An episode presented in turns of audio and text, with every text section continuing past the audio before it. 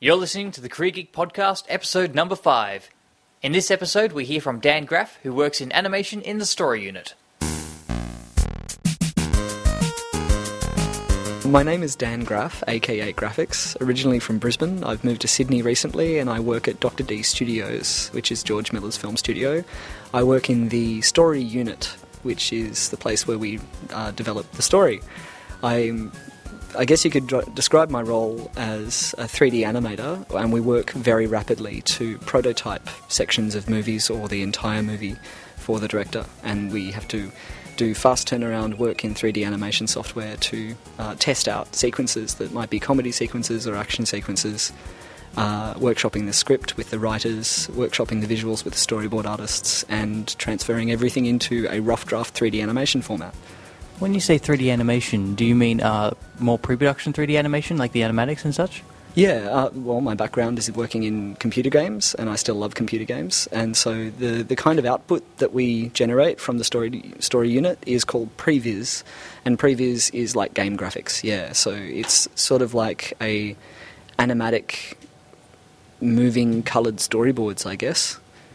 Yeah, and and previs in recent times has become quite detailed and very fast to produce. So yeah, it looks almost like a computer game. So how did you get into this? Did you study? Uh, yeah, I did. I began by doing a Bachelor of Communication Design at QUT in Brisbane. And that was, yeah, it, it was very broad, but I chose to major in 3D animation. And so I started learning Maya and 3D Studio Max. And I was a modeler and rigger and animator before I left. And I worked in a uh, I worked in a small studio in Tasmania called Adam Walker Film, and we worked on a short film called Salmon Piccolo, which was finished recently, about 2007.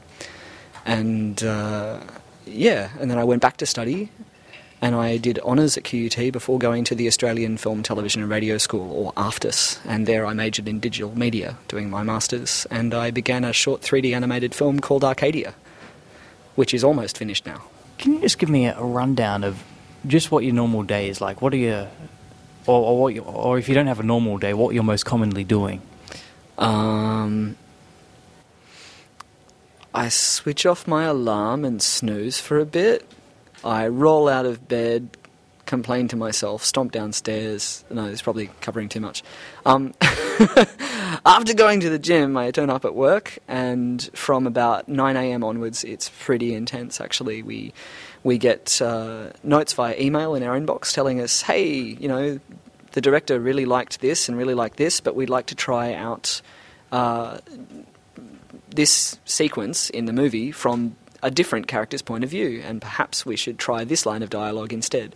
And so by the end of the day, hopefully, working between modeling sets and animating characters and working with motion capture animation that might be generated from another department, and working with shaders, uh, which are the colours and textures that you see on, on characters and environments, and working with lighting, uh, putting all of those things together very rapidly to re envisage a work in progress uh, by the end of the day. And usually you have a lead who checks your work as you go, and you sort of discuss it with them, and they'll say, "Oh, why don't you try a, an 18 millimeter lens and try a high angle shot instead of a low angle shot?" So you do that, and you try out several different options, and you submit them to editorial at the end of the day, and then the very next morning you will be asked to turn up in the editorial suite where they will review your work and you will discuss it with them and they'll say, hey, hmm, how's this working? And should we try a different sequence or should we go back to the old idea or should we try a completely new one?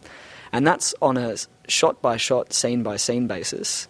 And after about 18 months, you end up with a full 3D animated rough draft of a film, which can then go into all the expensive long term processes like, you know, fur and uh, you know, photorealistic lighting, realistic water dynamics, and ice and snow, and all this sort of stuff. Because we are working on a on Happy Feet 2, which is a lot of Antarctic environments and realistic looking penguins. Well, you're working on Mad Max 4 as well at the same time, aren't you? Uh, the studio is working on Mad Max 4. Uh, we haven't yet done any previs for that. Yeah. So, was, that, so, you, so you would do a similar um, story development thing, whether it's live action or animation? Um, I think in the case of Mad Max, that might be a slightly different process. Our the previs department, when involved in Mad Max, would be more concerned with uh, simulations of stunts because it's a live action movie, they might have a whole bunch of different situations in which cars might be crashing together and people would be performing stunts on them. And it's a lot cheaper and a lot safer to prototype those sequences on computer than it is to try and enact them in real life. You, you're you're in the story unit. Is, is that is that what I should should say? Uh, yeah, this, this is the story unit. Yeah. Is your role because it involves storytelling, animation, and a number of, of, of filmmaking skills? Is your job something that someone's going to get into, or do you, or to get your job, did you have to have experience in other roles, ro- roles as an animator, roles as a writer, and such? I think the way I got into it might be a special case. I interviewed George Miller as part of my master's research, and I think we hit it off, and he offered me a job. But that, that's not typically how someone would get into it. If if someone, but I suppose all of my prior experience is what led me to that that point. Um, the the kind of thing, if, if you're looking at getting into being a, a previs artist or a 3D animator or uh, even just someone who works in a story unit developing stories with a director, or, or for that matter, being a game designer or a writer for games, all of these things are, you know, they blur into one another now, the way productions are going. If you want to get into that, the best thing you can do is learn about the structure of storytelling and how it works on a visual level, how it works on a plot and a dramatic level, how to, how characters work together to to communicate meaning in, in a story on a, on an emotional level, and all of these things involve some kind of psychology. Uh, part of the reason that I got the job, I think, is because I have a very good understanding of the psychology of drama and how stories work on a character driven level. But I think the other reason I got the job is because I have a very good understanding of visual communication, and film is primarily a visual medium. So whatever's going on on that screen has to communicate very clearly the intents of the characters and the situation that they're in. So I would say there's two things you should learn about visual communication and dramatic psychology. Well, more on that. When people, uh, if people are looking for uni courses, what things should they make sure in their courses? I think d- definitely learn about computer graphics and animation, but whether it be 2D, 3D, it doesn't really matter. There's you know a whole plethora of different uh, uh, visual specificity there. But I think the most important one is that you you learn about yourself and you find out what your strengths are. And even if you're still not sure what you want to do, commit yourself to something and you can change it later. So apply for a, an animation course, apply for a visual design course, or apply for a writing course, or do all three. And spread yourself thin across a lot of different things to begin with. Take a shotgun approach, you know, chuck yourself at all of these things, see what sticks. And then narrow it down as you go. Don't feel like you have to commit to a career from the first course that you decide to take. But at the same time, do learn from yourself what your strengths are and what you're interested in. Don't don't do anything that doesn't feel right for you from the outset. You know, follow your nose. When when you're starting out, go with go with your gut, trust your instincts and, and continue doing that. But also push yourself. Accept challenges. Don't give up because something's hard. If you care about it, push through. So, how do you know um, whether you should? I mean, say someone is looking in, in the journal of animation. How, how did you know you want to work in story, or is this just how you, you where you ended up and just you just ended up really liking it? Um, well, to begin with, it was subconscious. I would spend my lunchtimes at school in the library drawing characters and coming up with cool storylines for them. As I finished high school and went into university, I was discovering computer technology and really, well, I mean, I'd known that it was always there and I dabbled with it, but I didn't know that anyone could actually get a job doing 3D animation. Like, you kidding? And then I discovered, hold on, there's actually quite a lot of people working in 3D animation making a lot of money. So it was a matter of convincing myself and I think at the time my parents that, that, that it was a legitimate sort of career path that I could aspire to. And then also at the same time, it was. Uh, sorry, what was the question? I was just more. I was just kind of wondering about How did uh, I get into it? Yeah, Or, uh, say someone's wanting to get in animation, but they don't know what their strength is or what their particular niche is in animation. Whether they want to be a, an animator, or whether they want to be in story, or whether they want to write for animation. Oh, or- absolutely. Well, I, th- I think that comes back to, to what I was suggesting earlier. Like, if you're not sure, throw yourself at a lot of different things and just make it your make it your goal at first to find out what's right for you. So be extremely conscious of your own reactions to working in different ways on different things, and then work out. There's two different things you'll find. You'll find you're really good at some things and you really enjoy some things. They won't always be the same thing. then you leverage what you're really good at to help you get to where you want to be with what you really enjoy. So at the moment, I'm working in film, doing story unit stuff, which is you know very heavily 3D technical, uh, and I'm leveraging that to get into games. Hopefully, doing something a lot more creative, like game design and stories for games. So my hobby is running the Sydney IGDA, which is the Independent Game Developers Association, and we get together monthly and we make cool indie games in our spare time. I don't get paid for that, but hopefully one day I will. Well, what about um, what is your assessment of the industry for newcomers? Oh, it changes very rapidly. I'd say at the moment there's two major uh, feature animations being made in Sydney, and there's a number of different smaller things being made in Brisbane and, and Melbourne. And I'd say that the pool of talent in Australia is small, and the amount of paid work in Australia is is small. But the number of people who are passionate about it to get into it is there's no shortage of them. And that what what it really means is if you love something and you want to get into it, you can still get into the industry here in Australia. There's nothing stopping you. But you must be diligent, passionate, and have a broader perspective than a lot of other people. Don't expect that if you sit quietly in your room animating all day, that you will definitely make it into the industry because you could be really, really good, but if no one sees you, if no one knows you, and if no one's aware of your talents, then they won't get picked up. It's really important to be uh, present in the minds of the people who are making these films and who are willing to pay you for it. So, yes, by all means, hone your skills, but also hone your people skills and your networking as well. When um when applying, uh, how, what do you recommend is a good way of, of putting together a reel and a resume for getting into story and animation? I, well, it actually flows directly into the job. Being a good visual communicator and a good storyteller is like knowing your audience and knowing how to get their attention and communicate well. The same thing when it, when it comes to applying for a job.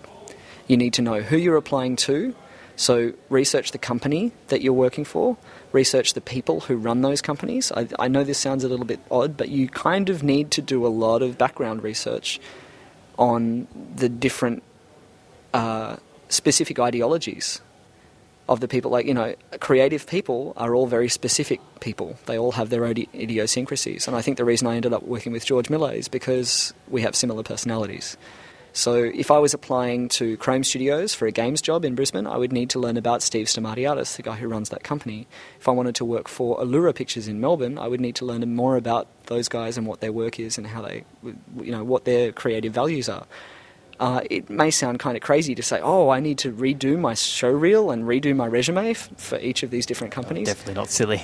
But if you really know yourself and you really know the kind of work you want to do, then the question's not that hard about how you present yourself and how you how you attempt to get the job. By all means, be professional, um, be confident, because if you lack in confidence, people will read that as you not really caring about what you do or feeling like you're good at it.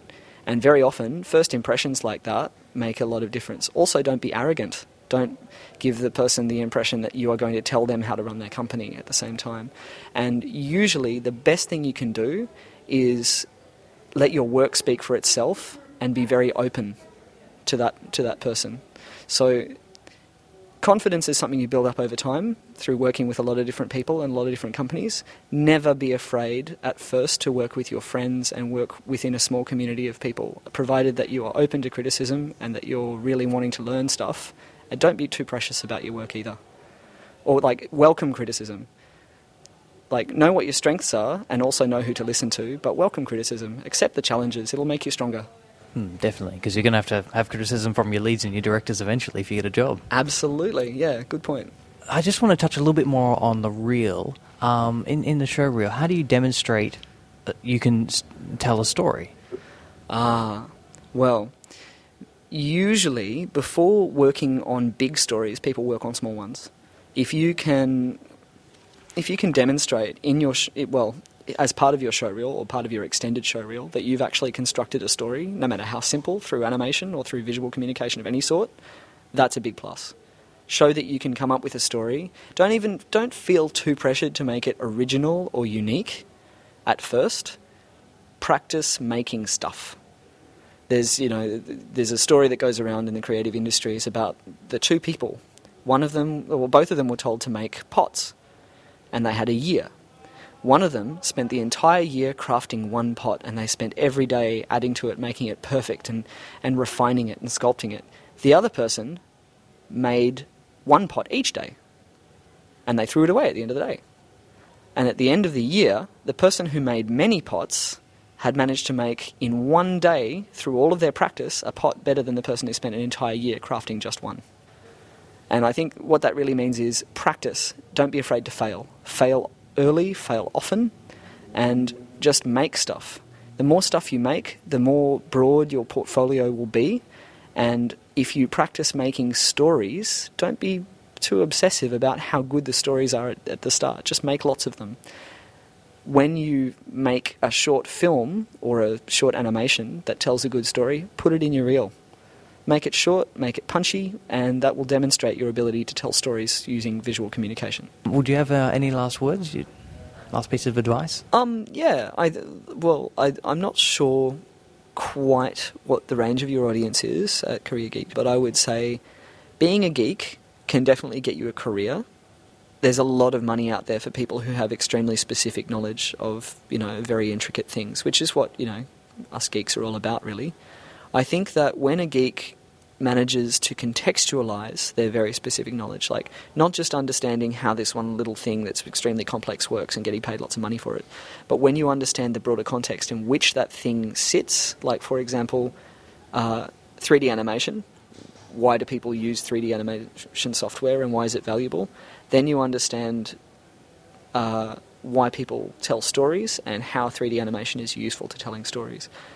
I spent the past few years learning about the broader context in which my little function performs, and it's helped me get way ahead in my career because oftentimes, us geeks, we sit quietly alone doing a job and other people find it difficult to get inside our headspace. So, if we can get even smarter and help connect our little headspace within the larger context of the company in which we work, it makes us much more mobile in our career. So, I'd say learn about the big picture while you're learning about the very small, intricate picture. Mm. By that, do you mean like how all the de- departments in, in the process of filmmaking interconnect to create one holistic film? Well, yeah, or, or in whatever geeky sort of career you have. I mean, typically geeks are bad communicators, especially about you know how their their little job, like not that it's little, it's highly specialized and really, really complex, but they're very, very difficult at articulating how it relates to everything else.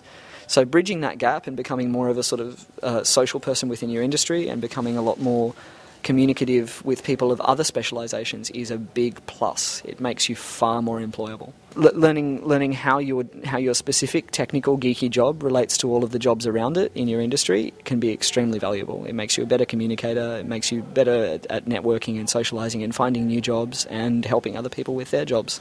I'm really curious. What about um, screenings and any kind of awards, and just getting any of your short projects into uh, festivals and such? Does how much does that count for getting your name out there and also giving oh, yourself some credibility? Tremendously, yes. Um, it's like any artist. You could be the best artist in the world, but if your art is not out there for people to witness, experience, and, and appreciate and connect with you, then you virtually don't have a presence. It's the whole, you know, if an animator draws in the woods, and no one's there to see it, does he really animate? Like that that kind of aspect. I think that's something that I've actually had a lot of trouble with in my own career, with my own idiosyncrasies, is I don't finish things well. I come up with great ideas, I network really well, I design things very well, but I don't always finish my projects. I tend to come up with something beautiful, design it, and then move on and come up with something else beautiful and design that. I don't usually build and complete and publish very well, and that's something I'm learning to correct um, working with other people who are strong in those aspects is is really good. So I would say, uh, yeah, definitely.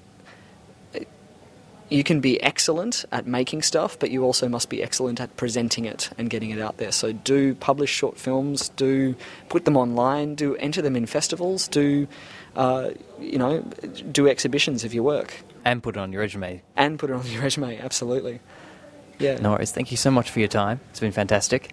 Thank you. No worries. Hopefully, that is very useful to people. Cool. And uh, yeah, please do check out my website. It's small and unfinished, but uh, yeah, it's where you can see some of my work. That's www.dualpulse.com, D U A L P U L S E, as in two pulses.com. No worries. And we'll put a link to that in the show notes as well. Cheers. You've been listening to the Career Geek Podcast, a series of interviews with professionals working in all kinds of fields and industries relevant in some way to geeky interests, in the interest of learning about how exactly you get into these kind of awesome jobs. This is also a spin off of the Canned Geek Podcast. Now, that podcast is an hour long discussion show of geek culture and news with myself and two other hosts, and you can find episodes of that podcast as well as more career geek interviews at www.cangeek.com, or you can subscribe on iTunes and follow the feed of both podcasts on there.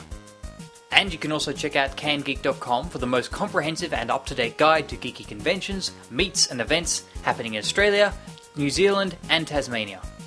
These episodes of Career Geek have been recorded during and after Midfur, which is Australia's furry convention which was held from December 3rd to 6th, 2009, and is held every year in Melbourne in December. See, I began this project because two things converged in my mind. The first was that I noticed just how many members of the furry community worked in awesome and geeky professions robotics, special effects, animators, scientists, there's furries in those industries, and more. The second thing was that I've been pursuing my own career aspirations and pondering questions along the lines of Am I employable in my field? So, Career Geek is aimed at high school students, uni students, and really any geek who went to the movies, or saw their doctor, or played a video game, and thought to themselves, I want to get paid to do that. As I mentioned, Career Geek was recorded around the time of Midfur, a furry convention which I'm proud to say I was working on as public relations and multimedia. It was a really fun event to attend and to work on, and it provided the perfect opportunity to talk to these furries about their awesome jobs. So I'd like to thank my fellow board members, the volunteers, our esteemed guests of honour, and every single attendee for making Midfur an amazing event. For more information on Midfur, you can visit www.midfur.com.au. That's midfur.com.au. All the links mentioned in this episode can be found in the show notes at cangeek.com, and I do plan on adding more episodes of Career Geek in the future, talking with both furries and non furries. Lastly, and most importantly, I'd like to thank the voices behind all the people you hear in the Career Geek podcast. Thank you so much for taking the time to sit down and talk with me and share your knowledge. Thank you for listening. Once again, the website is cannedgeek.com, and the music you've been hearing in the background is by Chicago Lolly.